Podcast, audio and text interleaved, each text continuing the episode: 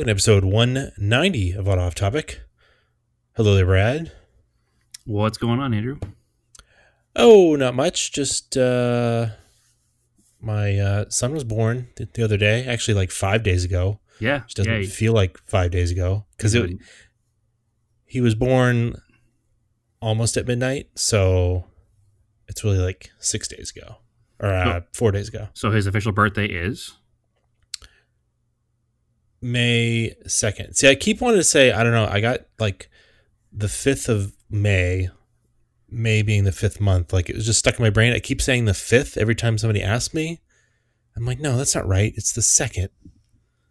I'm sure you'll get it straight. You have, you know, 18 years to learn it before he's an adult. So It's a good date. 5 to 2020. yeah, it's pretty good. Yeah, it's not bad. I'm happy he's a May Um, baby because I am also a May baby. So He's supposed to be an April baby. We were trying to do April, but uh, he was a week late. So, um, yeah, he's all healthy. And if you're somehow listening to this in the future, well, hello to you, Americo, which is his first name. Yes. And, uh, he's going to go by Marco. as a Yeah, tribute to your mil- grandfather. Yeah, his middle name is James. He's tribute to my other grandfather. So, my two grandfathers. And then he shares the same initials that my dad and I share. So, Right. all the tools and stuff that are initialed can all be passed on. Because if he didn't have the same initials, then he'd have to buy his own tools. This is a valid point. That's uh that's fair. I'm, Yeah. I'm glad you thought ahead. exactly. That's pretty good. Yeah, I, I I definitely can't use I can't even hold the tools that I have with my grandfather's name on them because that doesn't match. So Nope. that makes Nope. sense. Excellent. So yeah, that's Well, the. con- uh, con- congratulations the officially. thing. I know Thank obviously I've Yeah. already talked to you about it, but we'll do it on the air here. So congratulations. I'm stoked. Obviously I haven't met him yet because I'm on the other side of the country and we're in a weird time in our world. So hopefully I get to get there at some point before the kid's a year old because uh, I want to meet him. yeah, we'll see. yeah, exactly. We'll, we'll figure out the world and figure out how to get uh, get around, and if we can get around, even if we should be seeing people. So, but yeah, I'm I'm excited for you guys, both you and Stephanie, and uh, it's going to be a uh, a life changing yet in a positive way. So, Yeah, so far he's only ridden in the Crosstrek, but uh, falls right asleep. So I guess that's uh, accurate. yep. Yeah, we'll see if he falls right asleep when he's bouncing around in the back of the town with no seats. Unlikely. and let's put in the hatch. What what is the old joke? We survived. Yeah. Right. Although Stephanie was careful to pick a baby seat that had provisions for older cars with no latch system. So Roll cages. no, but back seat of the Galant. Yeah, of course. Yeah, I, uh, I, I, I had a very hard time tying down a modern car seat into an older car when I took a, a friend's son for a ride once. So that's definitely an important, an important thing. Because he's gonna be in that for quite a few years now. I think the new regulations say something like the kid has to be six foot three and two hundred pounds before they can come out of the car seat. Yeah, probably. Yeah, it's it's actually whatever the actual number is, it's pretty ridiculous. And it's Mhm. like the the average child that is not of car seat size is like 13, you know, and obviously you're not going to have a 13 year old riding around in his car seat. Yeah, uh, and the, current baby seat is basically like the. Uh, it looks like a NASCAR Halo seat. Right. Yeah, they're pretty uh, they're pretty intense now. I I think back to like I have memories of sitting in my I wouldn't call my car seat, like the one right afterwards, like the booster seat or A whatever. booster. Yeah, yeah. And I remember it was Mine- like this flimsy off white yellowy plastic with brown vinyl like wrapped around a sponge Yeah, mine was like gray plastic with like a lap bar that like went over your lap and like maybe blue vinyl or something. yeah but it was the same probably kind of vinyl wrapped around a sponge like and Yeah. it tore around the edges and you could see the yellow sponge inside Yeah, So, and the they've definitely changed went over it. yeah yeah I don't know. yeah the lap belt held it down they weren't uh, they weren't exactly the the the techno- te- technology they are today but the cars weren't uh, either so there were no airbags to deal with there there were no most cars didn't have three point harnesses in the back yet either when we were kids so Oh, you grew up in parents had a Volvo. Volvo. They had a Yeah. Volvo, so I I do remember sitting in the back of the Volvo, but with no like. I, maybe I had a booster seat, or maybe I didn't. Well, they probably put the, the shoulder belt behind you because there's no provision for it in the seat.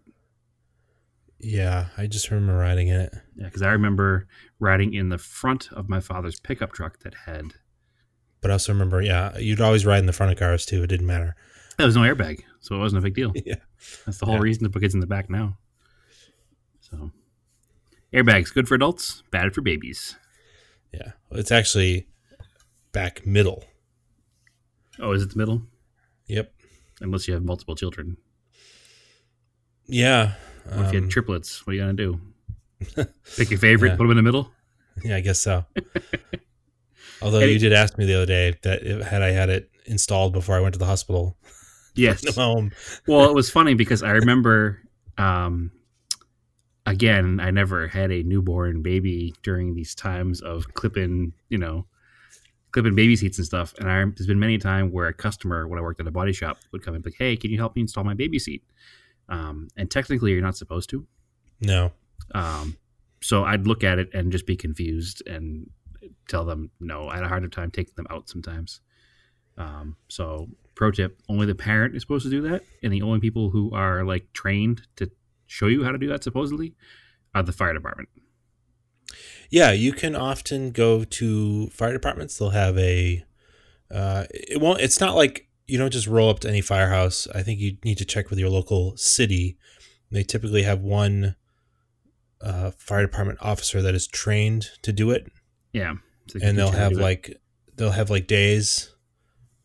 Maybe not now. I don't know what they're doing now, but they'll have days or clinics where you can roll up and they'll attach it. But really, it's it was very very simple. I mean, you read the instructions. It's they make it really simple on purpose. Like oh yeah, the base goes in. You on the Subaru, it's got little uh, Velcro flaps on the seats that open up, and the anchors are there, and you just click them. They're basically seat belts with like hooks. S- Like you know, I guess that's the best way to describe them. They're like a seatbelt, but it's a hook. You just hook them in there, and then you pull the seatbelt straps that are inside of the base, and it just sucks it down to the seat. You kind of put your weight on it and pull them up, and then that's it. It's like Stephanie was like, "Can you go install this?" This was like three weeks ago, and I literally walked back in the house like five minutes later. She's like, "That's it." I was like, "Yeah." She goes out of the just in the trunk. yeah. I opened the door, just hucked it in the back. this is where Americo rides. Actually, at the time, you didn't know it was Americo because you didn't know it was going to be a girl or a boy until the day of birth, correct? That's right. Oh, Total could, surprise. I could barely handle that being your friend. I can't imagine handling that as the Why was it such a big deal? People made a big deal out of it. I'm like, I don't know. It's a 50 50 shot. What, what difference does it make? because it is a big deal. Why? I don't know. I would. I don't know. I just feel like it is. I just wanted to know. I wanted to know what things to buy you guys. We knew from the ultrasound that it was a healthy baby, and that's all we cared. We didn't matter who it was, what it was going to be when it came out. Just that it was a healthy human baby. That's it. Well, success. And we got you a car book for uh, your baby shower anyway, because we figured, regardless of the gender of the child, uh, it doesn't matter because it's going to be indoctrinated with automobiles. So Sure. yeah, I got to find that so I can, uh, even though they're five days old, I'll start reading to him yes, give him paper books now. That, that will end well for everybody involved. No age All right. requirement there. Anyway, congratulations. We've wasted Thank you. 10 minutes talking about your son. So that will be uh, 10 minutes wasted. And for the entire future, we talk about it all the time, every time, because that's just life now. Yep. I don't mean wasted. That's probably the wrong word, but you know what I mean. 10 minutes of non car talk. All right. All right. Well, we spent a bunch of time today on Car Talk uh, because on Instagram it was advertised by Race Service, which Yep. is sort of a, um, guess they're like a marketing PR I, firm. I'd, I'd call them an automotive motorsports marketing company. um, but they do really cool, edgy, trendy stuff out of LA, of course.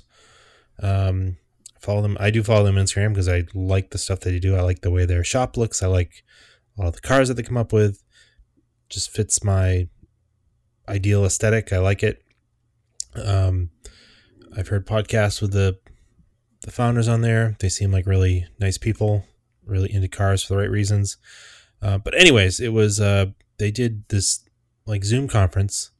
Currently, my favorite Zoom meeting so far of all of this. Yeah, Um, it's not hard to be the favorite. All you do is talk about cars once. yeah, so they had a couple different panels. It was what like three or four hours long. Yeah, it went from Um, nine to one. Yeah, Pacific nine time. to one so- Pacific time. Yeah. So for me, it was like 12 to 4. Um, but the first panel was what? It was remote strategies or rem- Uh, it was basically about I got into it late. Yeah, it was Uh, basically was- it, it. It started out um, with uh, Rod Chong, who is Yep. part of Race Service, uh, and he also is one of the co-founders of um, Speedhunters. Oh, right. Um, See, I knew so many of the names. Well, it was good to put some lot. faces to them a too. lot of the names are people that we've been. Um, I don't want to say following, but following, I guess, for years as far as automotive car culture goes. This is this is our generation of automotive car culture.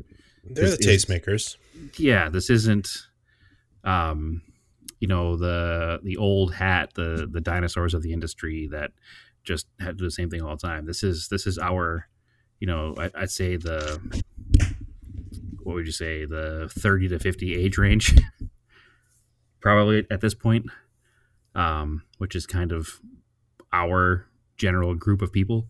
Um, so it's really neat to see us represented more than we used to be. So all the people involved, or most of the people involved, there's some that were younger, maybe some that were older. Uh, most people involved are people in that kind of in that wheelhouse of what we're into. They got they grew up with cars in the '80s, so the um, uh, nostalgia factor for them goes back to the '80s. You know when cars from the '70s were just old used cars. Uh, cars in the '60s were just starting to become antiques. Um, so they kind of have the same appreciation for vehicles that we have in our our era. So Rod Chong was the the host of the the event, um, and one of the big things it was about was that he was bringing up was car culture and who is a participant in car culture, because that's always been kind of a thing where it's always been like, hey, if you don't wrench in your own car and build your own car, you're not a car guy. And that was one of the important points that he brought up early in the discussion was he wanted to talk about like who participates in car culture.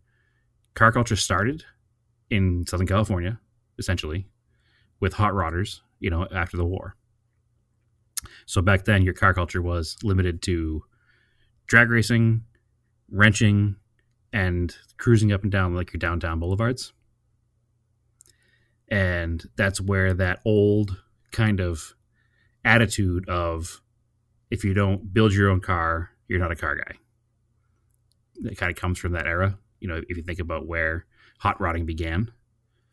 Um, so it was really neat to have him bring up these other things. He's like, listen, he goes, if you're into cars in any way, shape, or form, you don't have to build the car. You can buy a built car. You can buy a brand new car. You can look at a car from far away. You can read about cars you can write about cars you can host a podcast about cars he's like you can collect hot wheels cars you can collect scale cars of any kind you can build model cars you can make um, digital renders of cars on computers if you do any of those things you're an active participant in current modern car culture if you do anything at all that has anything to do with cars and any kind of taste or trend or just being involved with cars in any kind of way, shape, or form, that you are involved in modern car culture. And I thought that was kind of interesting. And it's a position I've never really heard before.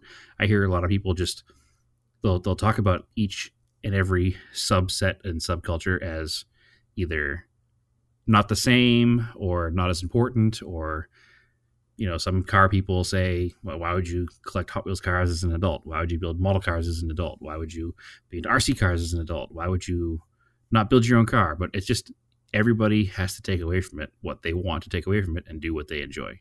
And that's how car culture survives. And that's how car culture becomes the next phase of what it is and doesn't get lost to people not caring about cars anymore.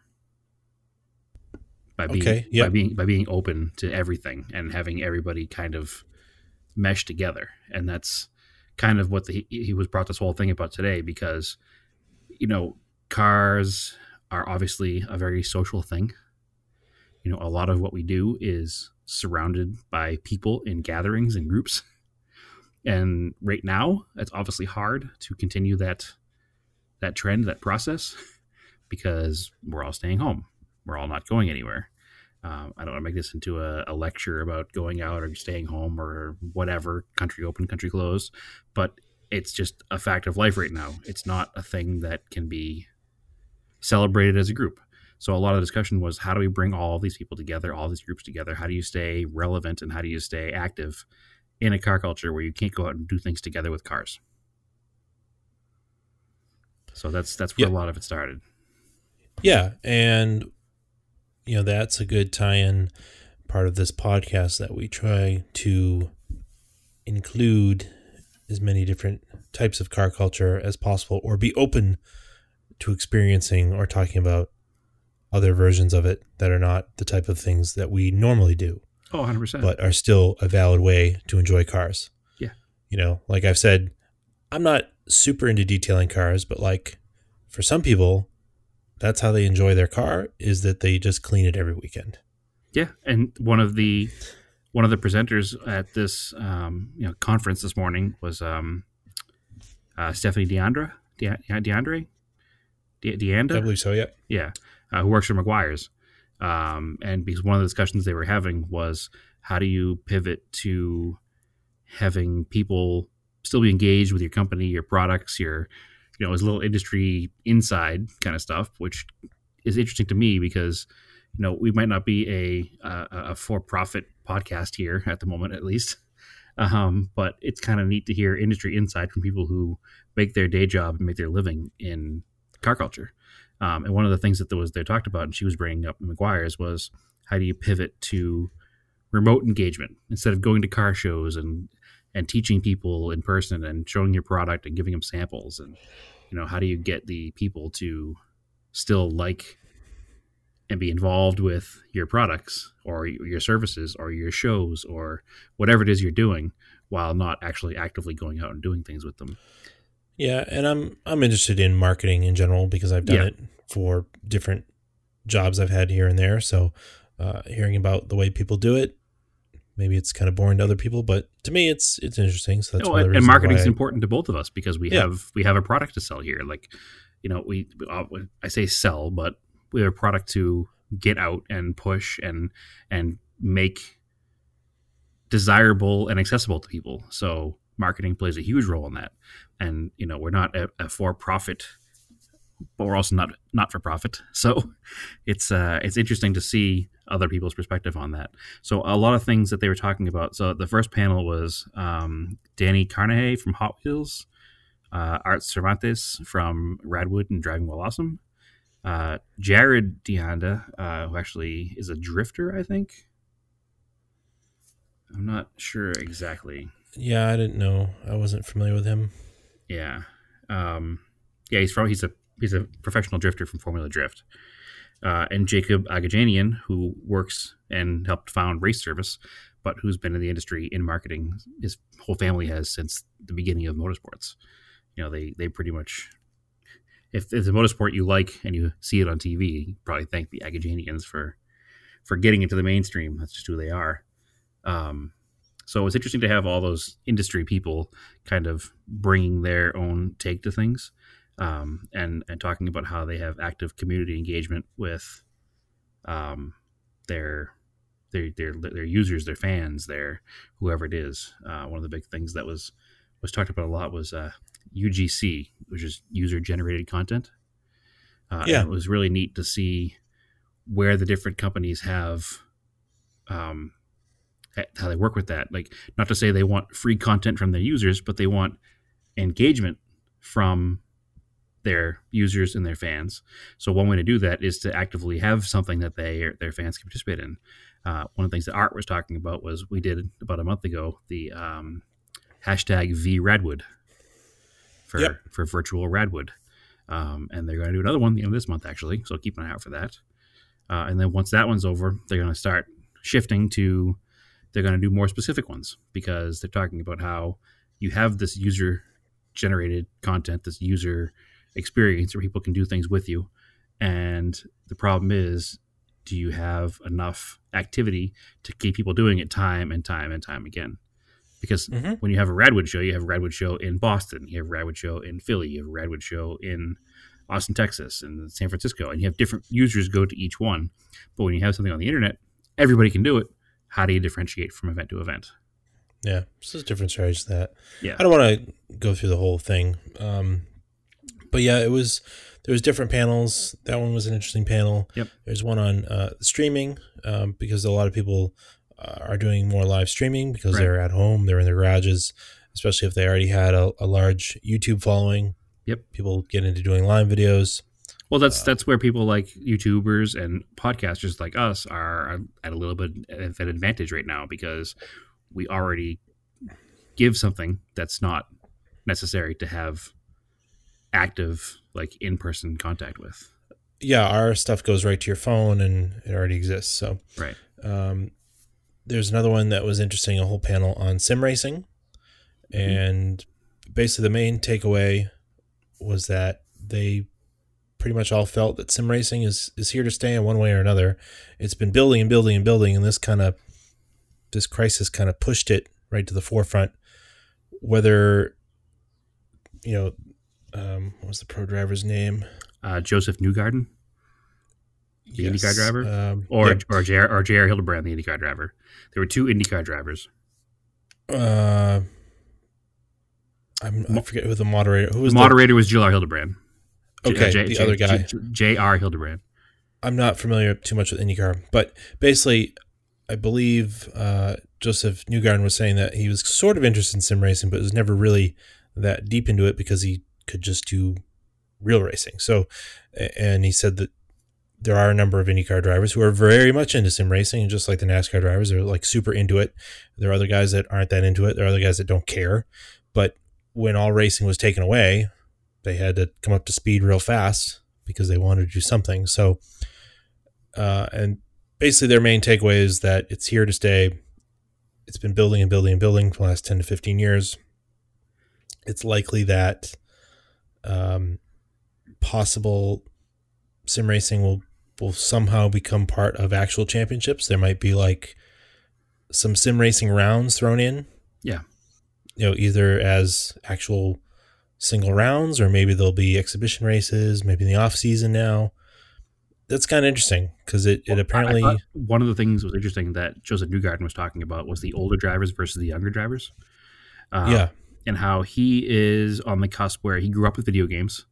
Uh, Right. you know, he grew up playing Forza and Gran Turismo and everything, so he had the a little bit of experience with it. But once he became a pro, a pro racing driver, or his way up to being a pro racing driver, he was just concentrating on seat time, seat time, seat time in you know actual cars. Um, but he's talking about the difference between the older drivers and the younger drivers is that you could see an older driver that's been doing nothing but actual physical racing races a lot more seated by the seat of their pants. They feel the car, they know what's going on. Um, whereas the younger drivers that grew up with Sims, they drive a lot more with their eyes. He's like, and that's the hardest thing to have to go to the sim racing is the guys that didn't grow up driving Sims, they don't have that G force replicated. And that's a big part of their racing. Whereas the guys that learn to do the whole thing just with their eyes are better, obviously, the sim racing because they've been doing it longer. And it's harder Yep. to train somebody to get out of a car and drive in a sim than it is to get out of a sim and drive a car. Right. That was kind of interesting. Uh, I mean, we'll talk about that later. Yeah, I'm running into that myself. Yeah, exactly. And then who's the rally driver they were talking about who's been jumping in? Um, Oh, I must have missed it. One of the Finnish names, but they were talking about how he he Oh, Solberg? into Solberg's been jumping into uh, Solberg. I think it was Solberg, yeah. How he's been jumping Yeah, into a lot of these sim these sim leagues, and it's funny watching him do it because he can't drive the arcade game cars or the the simulation cars from any kind of an in car cockpit because he can't see the back of the car. And because he can't see the back of the car and he can't feel the back of the car, he always drives from a third person view, which goes against every like sim racing rule. but he's gotten pretty good at doing it by looking at the outside of the car, so you can see what the Oh, back of the car lot is of doing. sense. Yeah. Because there was a social media post of because they're doing the Solberg Cup, Okay. and there's a video of him driving Dirt 2, 2.0, Mm-hmm. and he's doing it from third person, and you're like, what? Yeah. but again, that goes right to the older driver versus younger driver. He's been driving physical cars for a long period of time and was doing it Yeah. before he ever touched a sim. And a big part of driving the car to him is feeling what the car is doing. And if he can't feel what the car is doing, he needs to see what the car is doing. So it's kind of funny because, you know, you and I grew up playing Gran Turismo and we would make fun of each other if we tried to drive from the outside view because that was for casual gamers. Right. So, but if Solberg does it, then I guess it's okay. I I can't drive a car in a game like that, but that's just me. But yeah, it was it was very interesting, and I think the last panel was um, about creating content, um, and that was moderated by Ryan from Race Service, Ryan Davis, uh, and it was Larry Chen, who we all know is a photographer, does a lot of stuff on Speedhunters, a lot of stuff for Hoonigan. Uh, Collete Davis, who is a YouTuber slash automotive um pro- a, professional race car driver. She was in Red Bull Rallycross for a while, I guess. I was unfamiliar with her until yesterday. Yeah. Uh, TJ Hunt, who is also a YouTuber, and uh, Chris Petru Pet- Petruccio. He runs uh, Crispy Media, which is I, I hesitate to call him uh, a, a YouTuber because he's more of a, a filmmaker. Uh, he doesn't do like blog style. He does actual like very overproduced, well produced um, car show coverage and event coverage. I've never seen his stuff. I'll have to watch it. It's Or maybe it's- I haven't. I didn't realize it. well, it's not really our style of car. He goes to a lot of stancy and drift kind of events. Um, but watching the actual film of them is is really good because it's it's very well done. It's a lot of slow slow motion like roller shots and you know Alright. car car to car panning shots and all that kind of stuff. But it's all done very very high quality stuff. So if you can find one that's got some kind of cars in it that really interest you, I, I recommend it because it's it makes some good stuff. But that was that was pretty neat. That was as you would expect, talking about creating content in the current environment that we're in, which is obviously a little more difficult because there's no events to go to. Mm. So they were talking about uh, just shooting things you have, and and you know, kind of the the whole adage of the photographer is always the best camera is the camera at hand, and the best subject is the subject at hand. You know, one of the things Larry Chen kept talking about was, you know, yeah, you want to shoot that custom car, that race car, but at the end of the day, the, the the gigs that pay the bills are OEM manufacturers. So go outside and shoot pictures of that minivan and make them interesting. Yep. So that was that was pretty interesting. But overall, it was a really neat it was a really neat piece because you know I just put it on the background while I was working and listened to where I could, and it was it was just neat to get insight from a lot of you know heavy hitters in in the in the industry of you know content generation nowadays. So it's neat to see other people's perspective on things when you're kind of stuck in your own ways, you know. Yeah.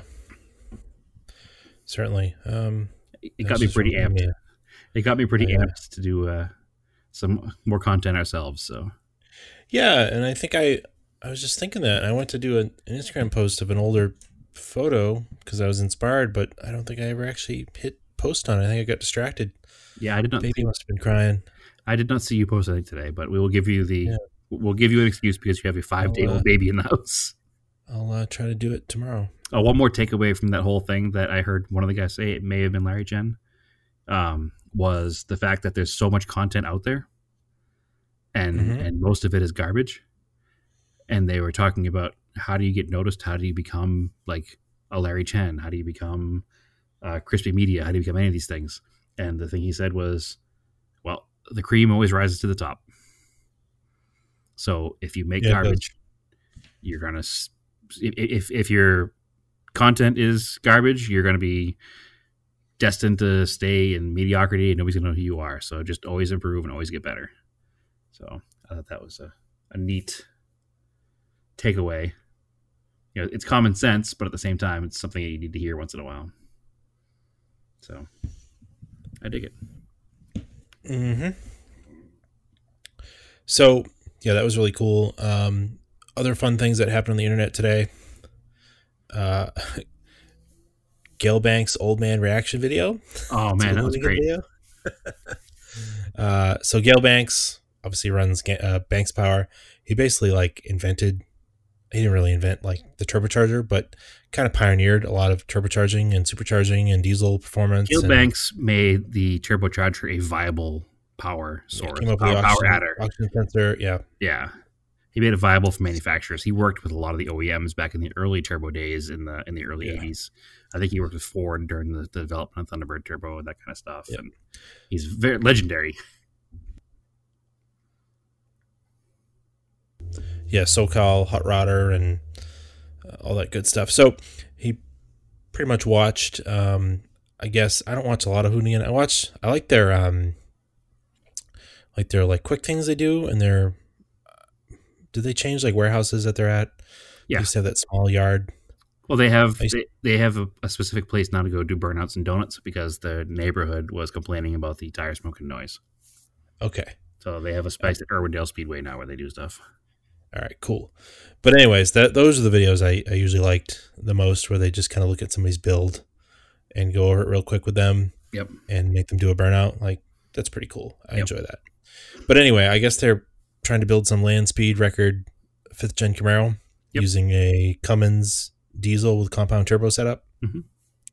And um, basically, they just did they just didn't or they don't understand how to build a diesel apparently Right. I Right. didn't find the right people to help them build this diesel. Yeah, I felt a little bad for the for the Hoonigan guys in this case because they're not diesel guys. The guy Dan, who is their lead fabricator, is actually pretty good usually.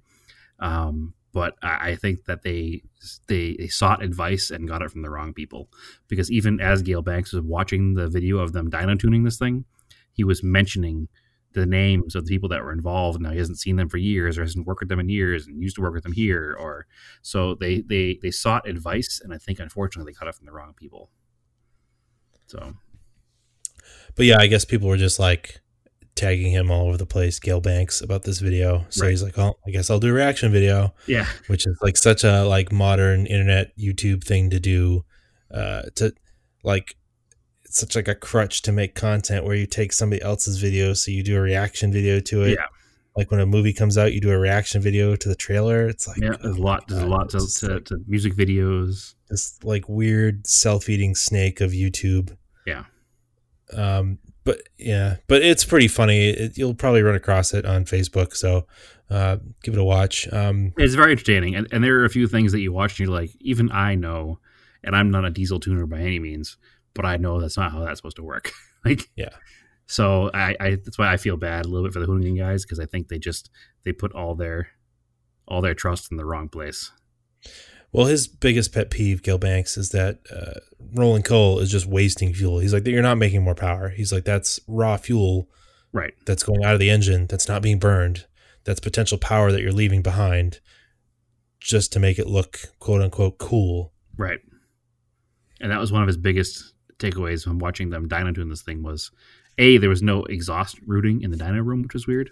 So the dyno room was just literally fill, filling up with black smoke and they were making a bunch of power and then they were like, Well, want what makes more power? We should add some more fuel. And Gale Banks is watching like, What? There's so much unburned fuel already in an engine. Why are we adding more fuel? So it was it was pretty funny to watch his his pretty natural reaction to things. So I dug it. It was fun. It's fun to watch somebody who knows what they're doing critiquing somebody who has no idea what they're doing. Yep. So especially when the people involved with that were touting themselves as experts. So, Yeah, true. but again, and it, like I said, I feel bad for the Hoonigan guys because I could see myself going to some diesel tuner and being like, "Hey, I don't know the first thing about diesel tuning. You work for a company called something Diesel. Can you show me how to do this?" And Yeah, then exactly. who am I to discredit this man who I or this person that I asked? You know, hey, I asked you for advice. You gave it to me. I'm not going to say you're wrong. I was told you're an expert. So if I have another expert watch and he says you're wrong, and then he comes out and I, I bet what's going to happen now is I bet there's going to be a future video of Banks and the Hoonigan guys together. Hopefully, yeah. because I know that Gale Banks has a lot of connections with the same SoCal crowd that the Hoonigan guys are in. So I'm sure that there'll be a uh, a dyno tune session at Gale Banks' shop, which would probably be very entertaining to watch. Mm. I, I do enjoy Hoonigan videos, and I know that's kind of uh, an in thing right now to make fun of them, um, just because they're a little brash, a little over the top. But they're no more so than actually they're less so than a lot of the YouTube content that's out there. Uh, and generally, they they have fun with cars, which is all I really care about anymore. hmm I, I just want to have fun with cars. I don't want to take anything too seriously. I want to just enjoy myself with them, and that's kind of the Hoonigan mantra. Oh, that reminds me. So about YouTube videos, before we get too far, there was a Larry Chen autofocus video on your acquaintance's uh, Lancer or Colt. Yeah, Dennis Right? Aquino. Yeah, that was that. Is that a recent video or is that was that reposted? No, it, I don't it just came out. watched It. it. just came out last week. Actually, I Oh, meant I to. gotta I meant it to repost it to our Facebook page. I'll probably do that tomorrow Okay. morning, just Okay. so it can be out there.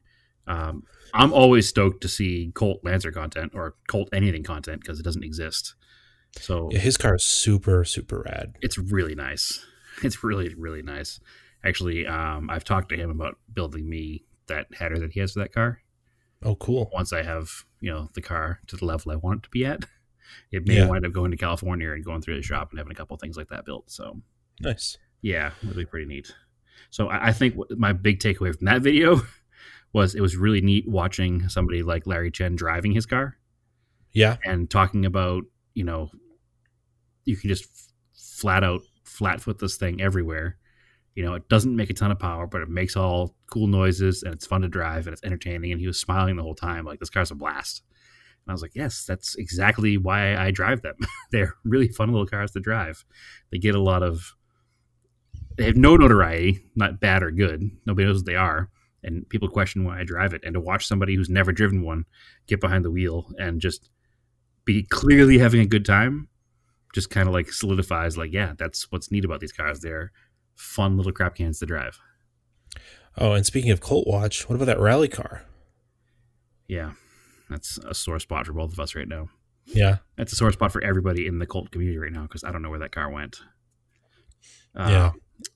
a, a bit of a market watch i guess there was a period built colt rally car um, it was written uh, driven by team harco who was a team that did pretty much exclusively Colt rally cars throughout the 70s and 80s.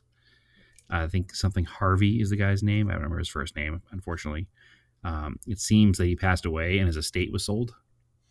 Mm-hmm. Um, and this is a, a Pikes Peak veteran 1971 Dodge Colt rally car in Yeah. And like uh, mint shape, like not running because I'm sitting for a while, but in mint shape with all the period correct speed parts. Um, just the car that you or I want. with spares and car you sent me the listing car was on ebay so the seller knew what it was Yep, they knew what it was. They knew Um, the history of Team Harco.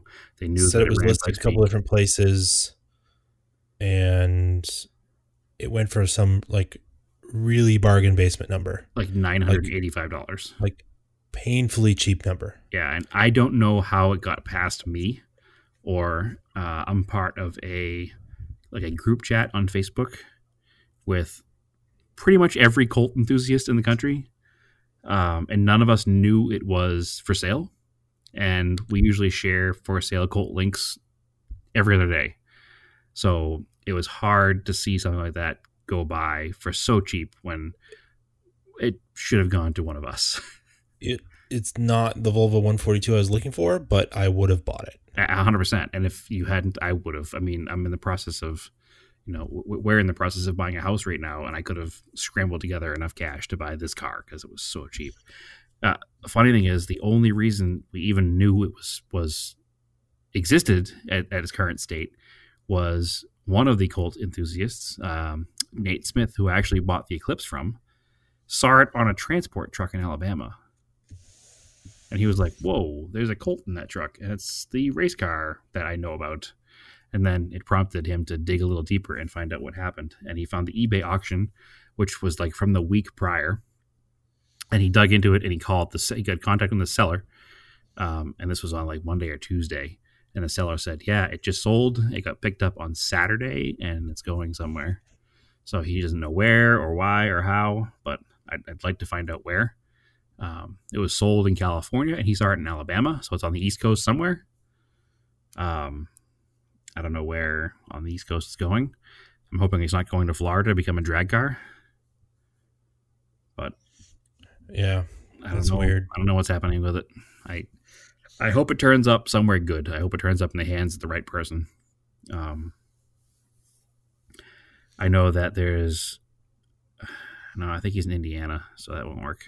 I don't know. I, yeah, I don't know. I don't know where it's going. I'm sad we missed it. One of those like regrets we'll have for a while of not noticing it was for sale. I guess. Yeah. But it's funny because I've been so yeah, you've been so wrapped up in the baby stuff, and I've been so wrapped up in the buying the house stuff that I haven't been looking at cars for sale. That's probably part of the reason I missed it. I don't have alerts for Colts on eBay because you don't get any valid hits really enough to make it worth it. Well, maybe we should. Um, it's mostly just junk that you get come through your It email winds up being like 1994 Colts. if they even go on eBay. So yeah, it's that's a super bummer. But all right. Um, anyway, so sim racing, um, we were talking about earlier. I believe I talked about last week or last episode that uh, the shifter for my G920 is it, it, it's it's an H pattern, six speed H pattern. Feels pretty good. There is a 3D printed upgrade to add an actual shifter gate to it for like around 30 bucks shipped, and it comes with an extra plate so you can convert. Uh, it'll make third to fourth a handbrake if you wanted to play dirt rally with the paddles and then use the handbrake. But for the older cars, it's mapped so that you can actually it will make you use the shifter, the floor shifter, quote unquote. But Okay. so it was kind of tricky to hit shifts sometimes. You'd miss them.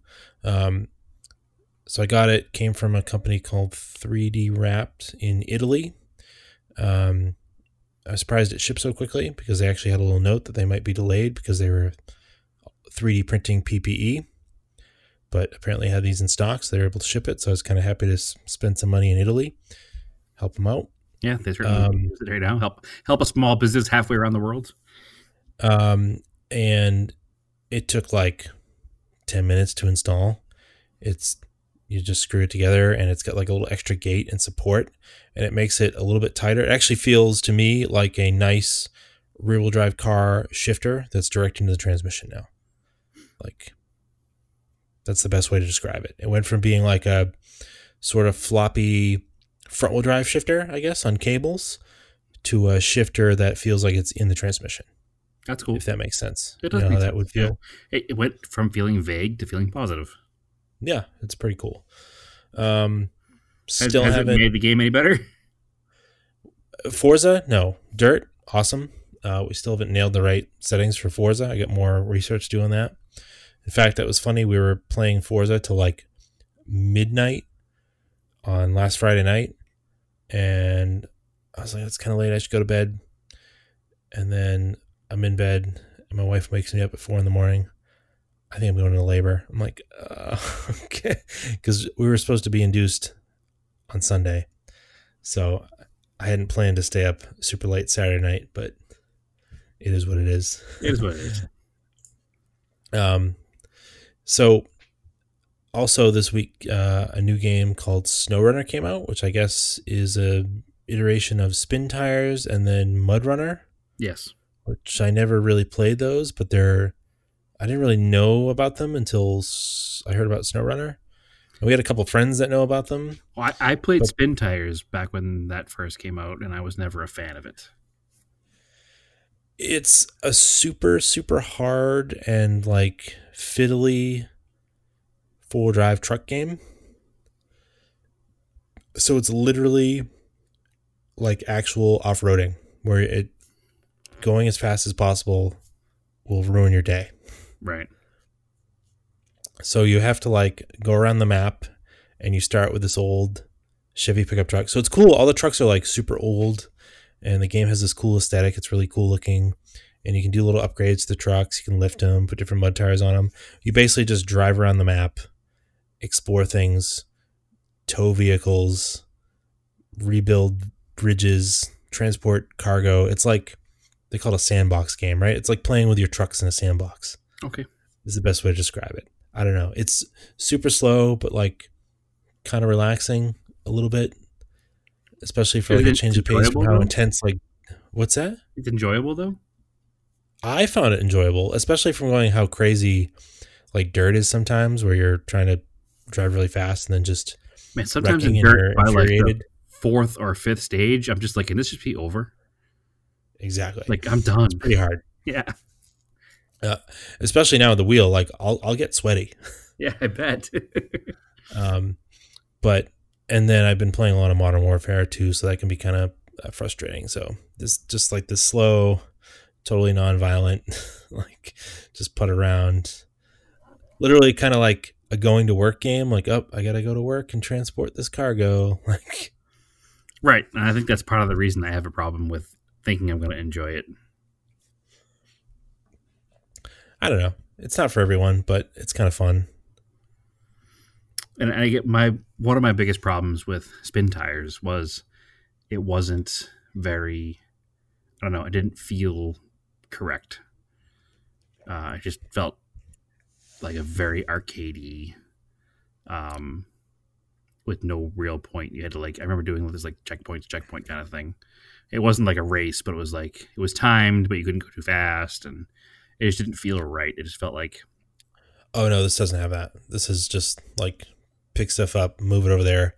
So like I don't know if you were like me, if you were like playing with Legos or playing with trucks as a kid where you would try to do stuff that was like real world with them Of in course. your little kid imagination.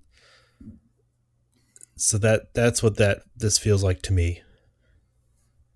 okay. That makes sense? Yeah, it makes sense. It's it's playing with trucks without having to use imagination.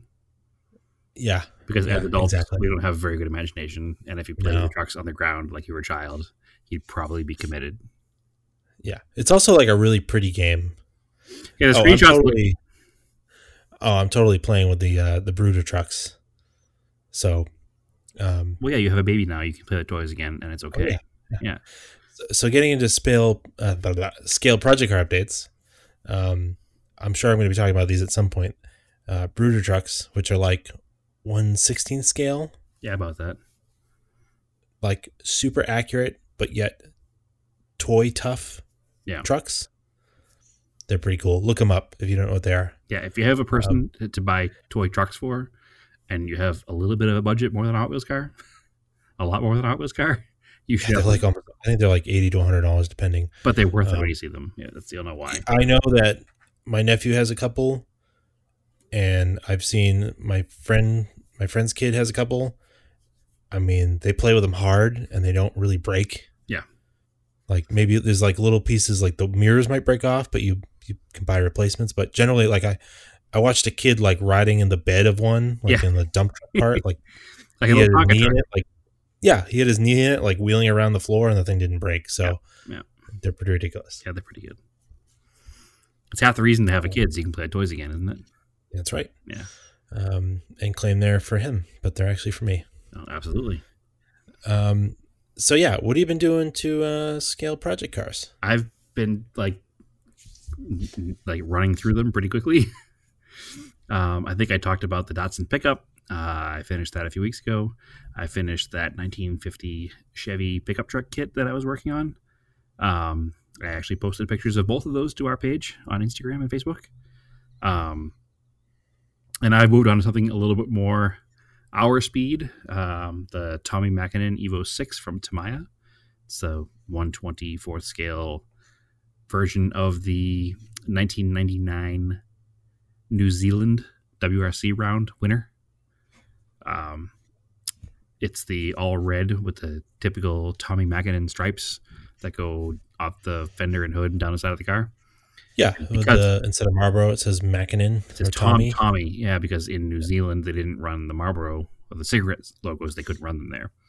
that car is actually in Dirt Rally 2. It I is. enjoy driving, driving And I it. think and I've driven it and wrecked it in New Zealand. Yes. I think that is part of the reason I picked that kit up next because we've been playing dirt so much, and it's my favorite, like probably one of my favorite modern era cars in the game. So it's uh, it's already come along pretty well. I started working on it yesterday, and I already have the entire uh, chassis done. The suspension's all done. The brakes are all on. It's it's ready to build build the roll cage on top and and finish the body up. So it should only be I don't know a week or so. It'll be all done probably if all goes according to plan. This whole not going anywhere and doing things led plenty of time for model building. So Cool. Yeah, yeah, it's been good. So that's how I'm doing my uh, not having actual car time. Is I've done model cars and video games and watching a lot of car programming. So Awesome. Anything else? uh, car movies. Oh, yeah? I watched two movies that I haven't seen since I was a child. Okay. Um, and I would recommend watching the first movie in the Smokey and the Bandit series as an adult. Oh, yeah. I've seen it recently as an adult. But I would Maybe- not recommend watching the second movie as an adult. Second one doesn't make any sense. It does not make any sense. It is horribly bad. Um, and the storyline is forced, and the acting is terrible, and the stunts are terrible. Um, and you should, unless unless you just want to laugh at the movie, not with the movie, that is the only reason to watch Smokey and the Bandit 2. But we were actually trying to thinking about what to watch the other day, and we went through an old, um, like a sleeve of DVDs with like you know, two hundred movies in it. And uh, we pulled it out. Like, and, Naomi actually suggested we watch it. Like, hey, let's watch Smokey and the Bandit. That's fun. I was like, all right, that's pretty light. Like, we don't have to think about that. We can watch that easily.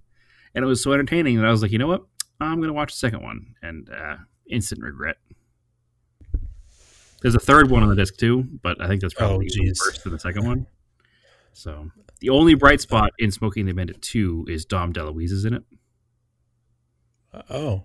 Oh, and yeah. and I do enjoy Dom Del Dom DeLuise because he was a favorite of mine as a child because his humor is like perfect for a ten year old boy. Mm-hmm. So he he was the only entertaining thing in that entire movie. It was really bad, really I bad. watched, uh, watched Stuber the other night. what was that? We Stuber? watched Stuber. I don't know what that is. Uh, it came out last year. It's got um, the guy that plays. Oh, he's in Guardians of the Galaxy. Plays the big Jack dude who's a wrestler. Oh yeah, he's like a he's like a private detective or something. He's a he's a LAPD cop. Oh, he's a cop. Okay. Uh, he gets laser surgery, LASIK surgery, so he can't see. But he's kind of clueless. So his like daughter shows him how to use Uber. So he gets this Uber driver, and it's uh, Kumail Nanjiani. And it's basically just it's your standard buddy, buddy cop movie comedy. You really don't have to think about it at all. It's decently funny. Dave Batista. Yeah, Dave Batista. It's a half hour. It's on HBO. It's only a half hour. Uh, not a half hour. Sorry, hour and a half. Yeah, that's a really short movie. Yeah, just you put it on. You don't have to think very hard about it. It's got some funny parts. no, I don't have HBO, so I won't be doing that anytime soon. Yeah. Unfortunately. But there's plenty of other content out there to watch. We have a few movies to watch. I still need to watch um, that Jackie Chan movie, Thunderbolts. Yeah. Oh, speaking of car chases, um, I watched Extraction on Netflix. Okay.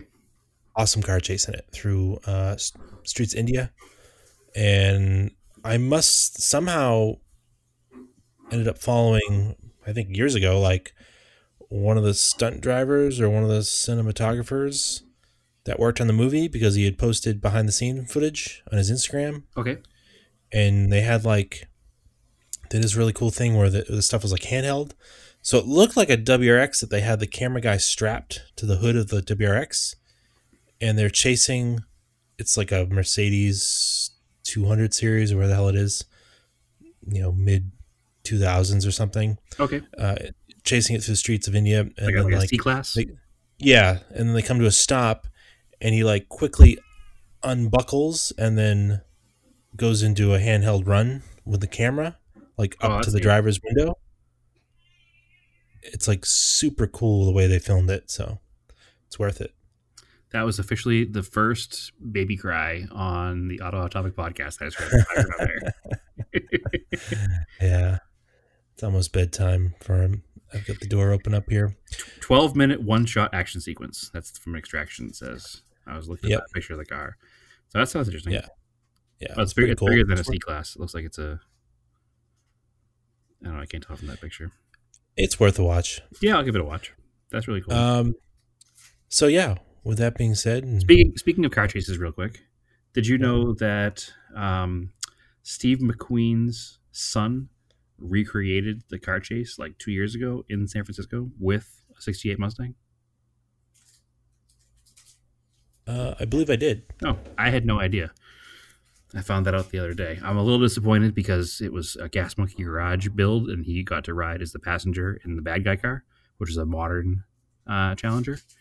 Um, but it was cool because the stunt driver was, um, oh, yeah, Formula Drift driver, not Tanner Faust, the redheaded kid, tall skinny one. Now I can't think of his name.